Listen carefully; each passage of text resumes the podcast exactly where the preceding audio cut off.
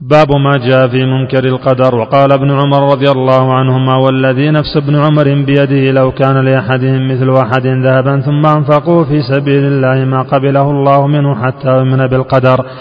ثم استدل بقول النبي صلى الله عليه وسلم الإيمان أن تؤمن بالله وملائكته وكتبه ورسله واليوم الآخر. وتؤمن بالقدر خيره وشره رواه مسلم. وعن عبادة بن الصامت رضي الله عنه أنه قال لابنه يا بني إنك لن تجد طعم الإيمان حتى تعلم حتى تعلم أن ما أصابك لم يكن ليخطئك وما أخطأك لم يكن ليصيبك. سمعت رسول الله صلى الله عليه وسلم يقول إن أول ما خلق الله القلم فقال له اكتب. فقال ربي وماذا أكتب؟ قال اكتب مقادير كل شيء حتى تقوم الساعة. يا بني سمعت رسول الله صلى الله عليه وسلم يقول من مات على غير هذا فليس مني. وفي رواية لأحمد إن أول ما خلق الله تعالى القلم فقال له اكتب فجرى في تلك الساعة ما هو كائن إلى يوم القيامة. وفي رواية لابن وهب قال قال رسول الله صلى الله عليه وسلم فمن لم يؤمن بالقدر خيره وشره أحرقه الله بالنار.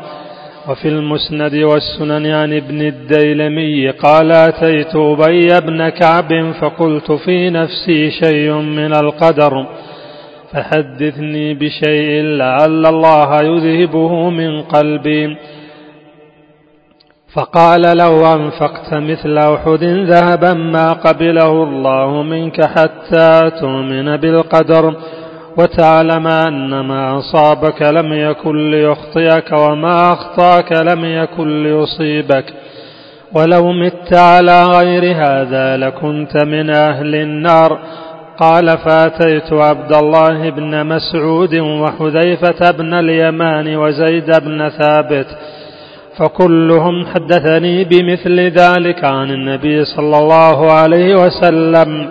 حديث صحيح رواه الحاكم فيه صحيحه حديث صحيح رواه الحاكم في صحيحه فيه مسائل الأولى بيان فرض الإيمان بالقدر الثانية بيان كيفية الإيمان به.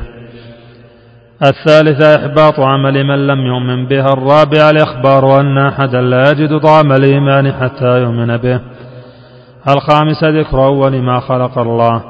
السادس أنه جرى بالمقادير في تلك الساعة إلى قيام الساعة. السابع براءته صلى الله عليه وسلم ممن لم يؤمن به. الثامن عادة السلف في إزالة الشبهة بسؤال العلماء. التاسع أن العلماء أجابوا بما يزيل شبهته وذلك أنهم نسبوا الكلام إلى رسول الله صلى الله عليه وسلم فقط.